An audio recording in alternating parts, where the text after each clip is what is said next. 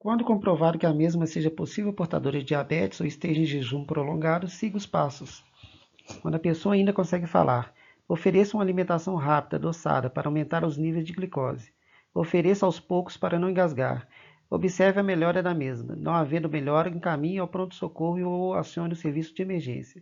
Clique em continuar. Para outras opções, clique em menu.